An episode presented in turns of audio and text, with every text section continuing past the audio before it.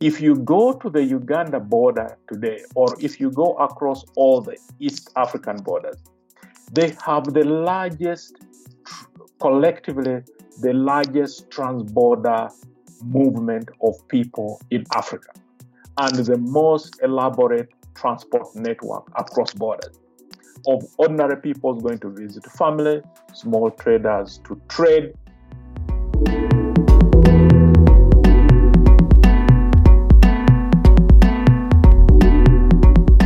In November 2019, the East African community will mark 20 years since the signing of a treaty to re-establish the organization after it collapsed in 1997. The regional body has six members Kenya, Uganda, Tanzania, Rwanda, Burundi, and South Sudan. To assess what the region has achieved, its challenges, and what the future holds for it, I spoke with veteran journalist Charles Onyango Obbo following his special series of articles about the East African community. I highly recommend you check them out. This is the first episode of a four part podcast series. I am Dickens Olewe. We are recording this podcast when Kenya's President Uhuru Kenyatta is hosting Uganda's President Yoweri Museveni for a two day visit.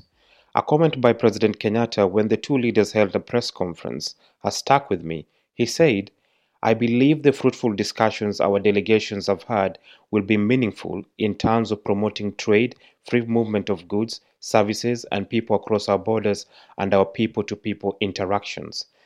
That sounds like a speech that could have been given 20 years ago or even much earlier.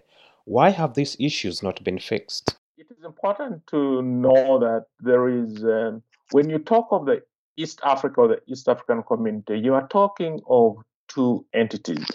There is uh, the political and the bureaucratic one, which is constructed in uh, in the treaties, and uh, we can go back to 1917 when uh, Kenya and Uganda first formed the uh, you know customs union, and uh, then through to you know the 60s when we had the first East African community and East African community two, which is now in this 20th year. So that one tends to be governed by treaties and uh, you know those kind of you know infrastructure infrastructure bills. But there is also the second East African community, which I kind of call the invisible community. People, some people call it the social community. And you know the thing with that one, it's that it has always been a community of people which works. Look at it this way. Um, if whereas um, you know President Kenyatta is talking as if he's in uh, the year 19, you know, uh, 67. If you go to the Uganda border today, or if you go across all the East African borders, they have the largest, collectively, the largest transborder movement of people in Africa and the most elaborate transport network across borders of ordinary people going to visit family, small traders to trade. In East Africa, you have a situation where cross community borders have this, you know, they coordinate their circumcision. So that part of the community has always really just worked. It is the official one which always needs to be serviced with agreements, with grand gestures by presidents. So one can understand why there is a lot of talking about, you know, the latter one, because often it is elusive. For example, um, you know, at this point, we should ideally be talking of a, you know, a common currency. We should have advanced on political federation that is the subject of treaties and broad policy aims. We are not there. But they are still anything between 20 to 50,000 Kenyan students who cross and study in Uganda. So it is it's really a question of where do you choose to look for signs of weakness and uh, signs of strength. Now, the other issue that is alive as we speak is this ongoing squabble between Uganda and Rwanda. Now, from your piece, you say that uh, what's being reported uh, in the uh, regional um, uh, media and also internationally, it seems as if there could be a war breaking out between the two. But you say that that is actually not an assessment that you will uh, you'll go with. No, I wouldn't, because there are uh, there are a couple of things that you know Uganda Uganda Rwanda relations have actually historically, uh, or, not historically, at least in the last uh, twenty years, this where they are now has been the more dominant mode, and the quiet kind of peaceful uh, period are actually the exception. So it's it's it's if if you are looking at what is the normal relationship between Uganda and Rwanda, it is this this kind of contestation. The second is a slightly complicated one because you know one must realize that um, depending on how you count it, the fourth, fifth, or sixth largest group of Ugandans are Rwandan, you know, Banyarwanda, because you know the Banyarwanda are a large Ugandan community. So it is going to be a very, very difficult thing to pursue a war because it would probably take place at the borders. And Rwanda would be fighting against other Banyarwanda, or Uganda would be fighting a country across which has the fourth, fifth largest population across its border. So Uganda has got what analysts describe a Rwanda problem. And I don't think that uh, strategically Museveni is willing to risk that, apart from the fact that that Rwandan population is a very critical element of the Museveni political base. The third is that the cost is too high. Rwanda has, you know, um, made some dramatic uh, uh, recovery steps since the genocide. It is a model in many areas in Africa now, it is a rising star. It's the place everyone goes to. Its economy has averaged seven, eight percent growth the last 15 years, and and they're just not going to throw it away with a conflict.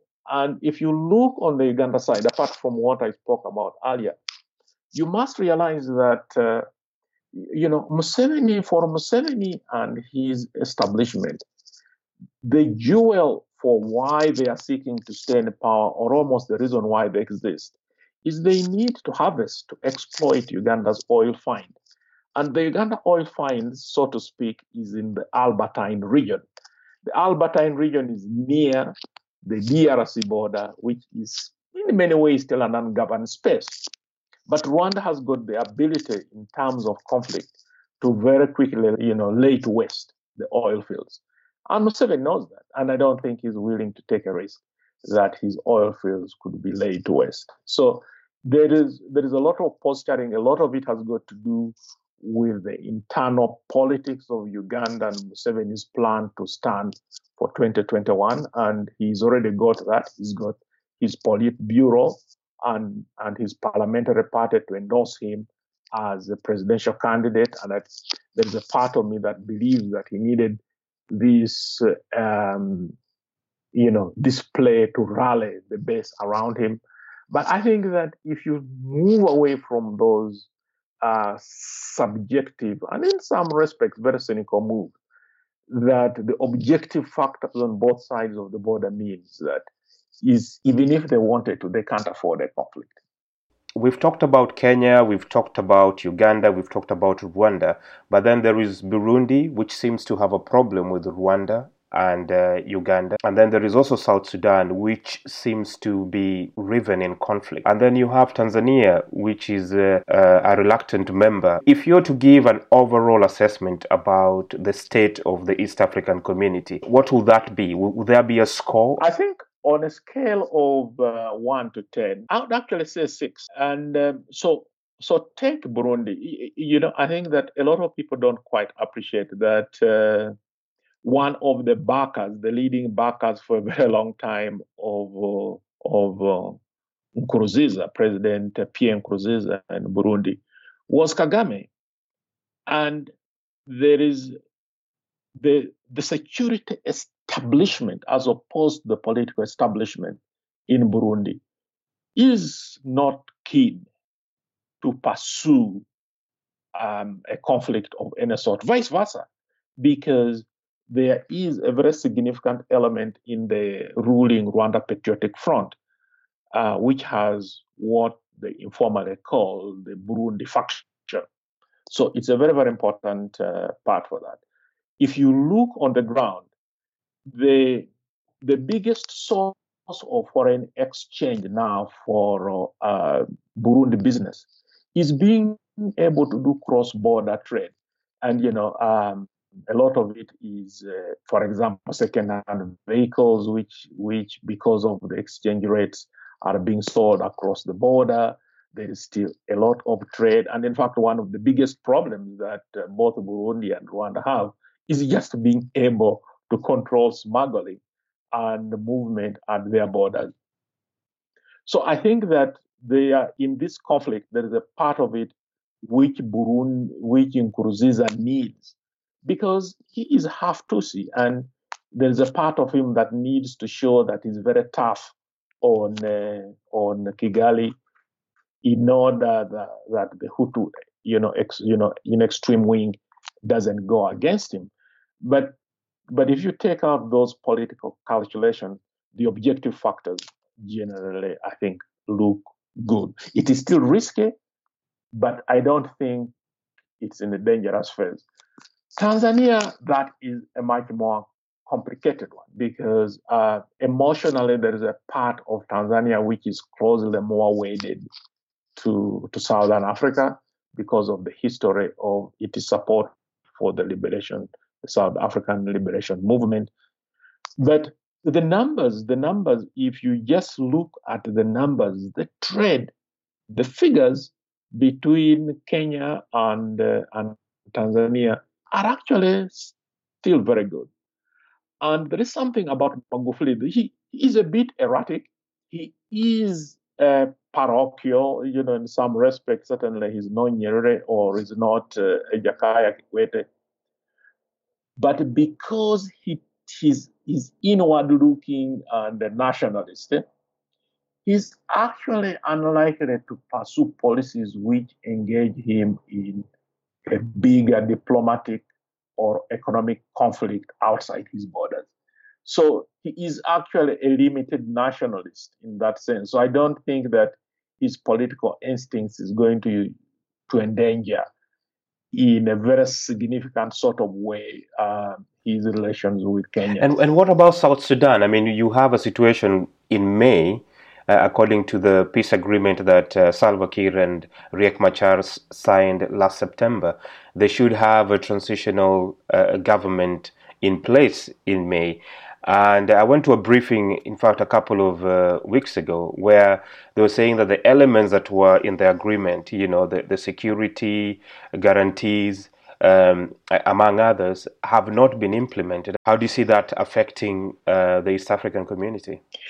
Um, I personally don't think that uh, South Sudan is going to come to some form of peace through these agreements. I think it is going to be a much more organic uh, process of exhaustion. And uh, so I don't think that within the next one or two years we are going to see any significant, uh, you know, political shift. Or is, is, is that is that exhaustion like uh, the, the the the the several armed groups will fight themselves until they're tired? Yes, but but also I mean, it is very important that uh, you know Uganda needs to reach a point where it gives up uh, propping up the Salva Kiir regime, and it's not about to. And I think that perhaps the most important change in South Sudan, ironically, is going to come from Kenya. If you ask me when, I would say it would happen around 2022 with the with the election in Kenya. So uh, my own sense is that we are going to have a, a law in, that the best we'll get from South Sudan is uh, is a law intestate conflict. Um, I don't think we are going to have an end. And you know there is a lot of if you see what is happening in Kenya and particularly Uganda, Uganda actually soaked up a very large population of the South Sudanese refugees. But you should remember that these are guys who historically, from the 50s, have always been a large population of Uganda.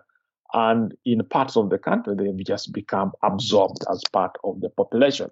So I think that East Africa, Kenya and Uganda in particular, have over time kind of developed very internal organic structure for absorbing um, you know the you know the Sudanese refugees. So we are just going to be them, kind of not exactly refugees, half refugees in some kind of East African limbo as things slowly sort themselves out in southern Sudan. And in that sense, you if if you look at uh, East Africa, it is basically a sock pit for the South Sudan crisis, and allows it, you know, or allows the broader South Sudan nation not to totally collapse and exist in the region in some form.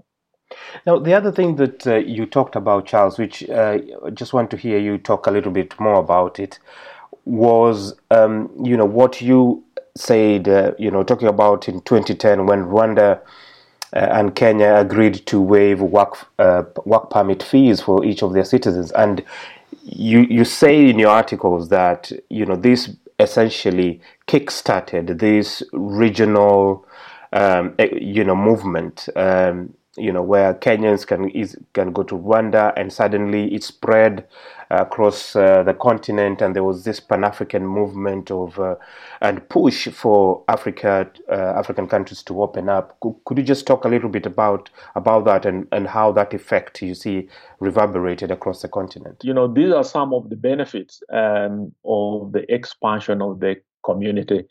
It it basically created new spaces because the way countries in East Africa do, they bring their domestic um, issues that they need to, you know, to deal with, and find if the East African vehicle can be part of it. Now, for Rwanda and in some ways Burundi, which are very very small countries, they actually needed um, physical space to expand and kind of be evolved from some of the political and domestic pressures they have.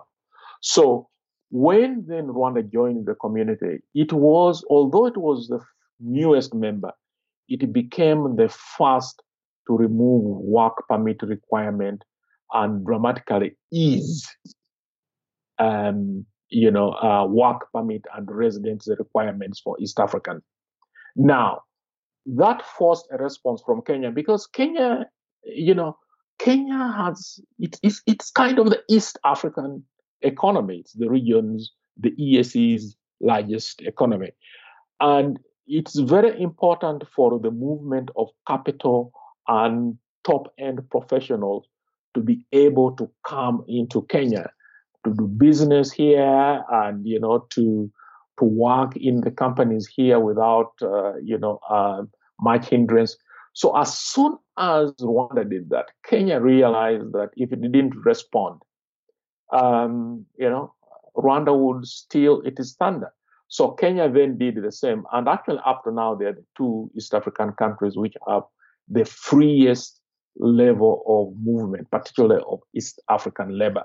And you say that the ICC cases against Kenyatta and Ruto could have had something to do with, uh, um, you know, the opening up. You know, because what happened is that at the time when then, you know, because then uh, after after Kenya responded to that, um, Rwanda then said, okay, all Africans can come, and and when uh, by the time Rwanda did that, I think there were just about five, four to five African countries where you could do that, and most of them were the island states, um, you know, on the East African coast, uh, Seychelles, uh, uh, you know, Mauritius. But then the post-election violence happened in Kenya in 2008. In 2013, President Uhuru Kenyatta and his deputy, who were facing IC charges, get elected. Now, they then started this campaign to argue that, look, uh, we are not going to be tried. by an ICC court. This is, uh, you know, this is just politics. It is imperialist, you know, neo-imperialist plot, and they got the support of Africa. And I think that the important thing about the ICC, I keep saying, is that the ICC is what finally made Kenya an African country because until that point, Kenya had always positioned itself as an important hub or gateway into the region, basically for mostly, you know, uh, various British and American economic and political interests. But the ICC case turned Kenya towards Africa in a very dramatic sense. And for that support, the policy initiative that came out of it as you know as soon as Kenyatta was reelected second time was to open throw open the doors for the rest of Africans to come in without pre-arrival visa requirements. Now, Charles, I want to um, talk about um, the African Cup of Nations and the qualifiers before we finish, but I want to go back to um, uh, the you know we started talking about uh, Uhuru Kenyatta and uh, uh, President Museveni and their visit and what they were talking about. And one thing that I wanted to, you know, get your opinion about is about the infrastructure projects because in your piece you talked about how Uganda had rerouted an oil pipeline that initially was to go to um, Lamu port, uh, but now uh, the new line seems to be going all the way to Tanga in Tanzania. And you know, just seeing the the way they were, you know, the two leaders were speaking yesterday, there seems to be some um, understanding that they need to be they are in this together, and therefore they need to be more working closely uh, in these big projects, in like the SGR. Uh, I don't know whether you know is that is that what you're sensing? Like uh, there is now going to be some sort of uh, a joint policy move when it comes to these grand projects.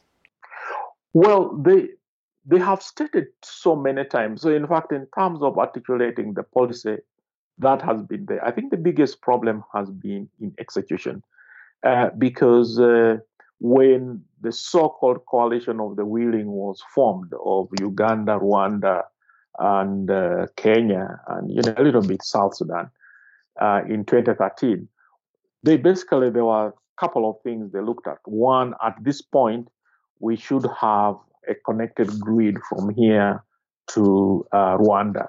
That hasn't happened. But the centerpiece of that was supposed to be the SGR.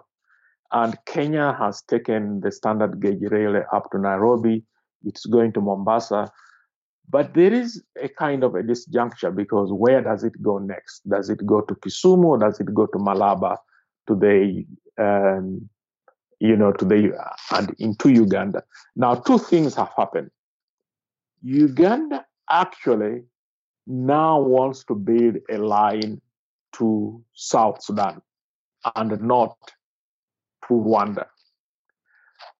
And in many ways, it is in competition with Kenya because Kenya has also been looking to build a line to South Sudan because it assumed the logic of that would be was based on the fact that Uganda was going to build the SGR as had been agreed or conceived in 2013 to Rwanda. So it's it's. Uh, I, think that at this point, what is particularly between Uganda and uh, and uh, and uh, Kenya, there is they they are making the right noises, but we are not seeing the appropriate action, and we are seeing a lot more action on the southern corridor that is through Tanzania to uh, to Burundi and uh, Rwanda, and from Uganda to Tanga. And in turn, that has got to do with again political calculation about you know where the economy of the region is going to be and where the balance of power, raw geopolitical power is going to be in the region. And I think the calculation right now is that it is not going to be in the Uganda Kenya axis. The last question is about the African Cup of Nations. Four East African countries are going to Egypt, and I'm just curious about your thoughts about what that means uh, to the region. Um, you know, as far as, eh, as far as the regional football is actually concerned, one of the most fascinating things is that if particularly if you start from the DRC, because you know um, TP Mazembe in the DRC Congo is, I think you know without doubt the most Pan African team. I think it has players from 21 African countries. But here is the thing, and it is probably also the most multicultural or cosmopolitan team in the world. But if you look at the football teams, um, you know, the the you know East Africa, you know, you know the main ones. Virtually all of them have players from across the borders in very large numbers. And in fact, if you want to find the most players in uh, Ugandan players in any league, you actually go to the one to, to Rwanda and uh, and and and Kenya. So I just think that this football is a very interesting conversation about social connection.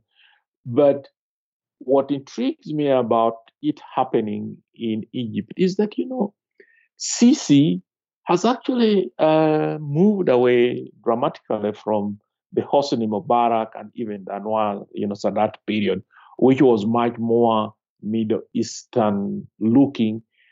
And it is very, very aggressively looking southwards into the rest of Africa they are trying to make the common market for East and Central Africa work. They are getting very competitive in the Horn of Africa along the Gulf of Aden and um, further down into the Indian Ocean.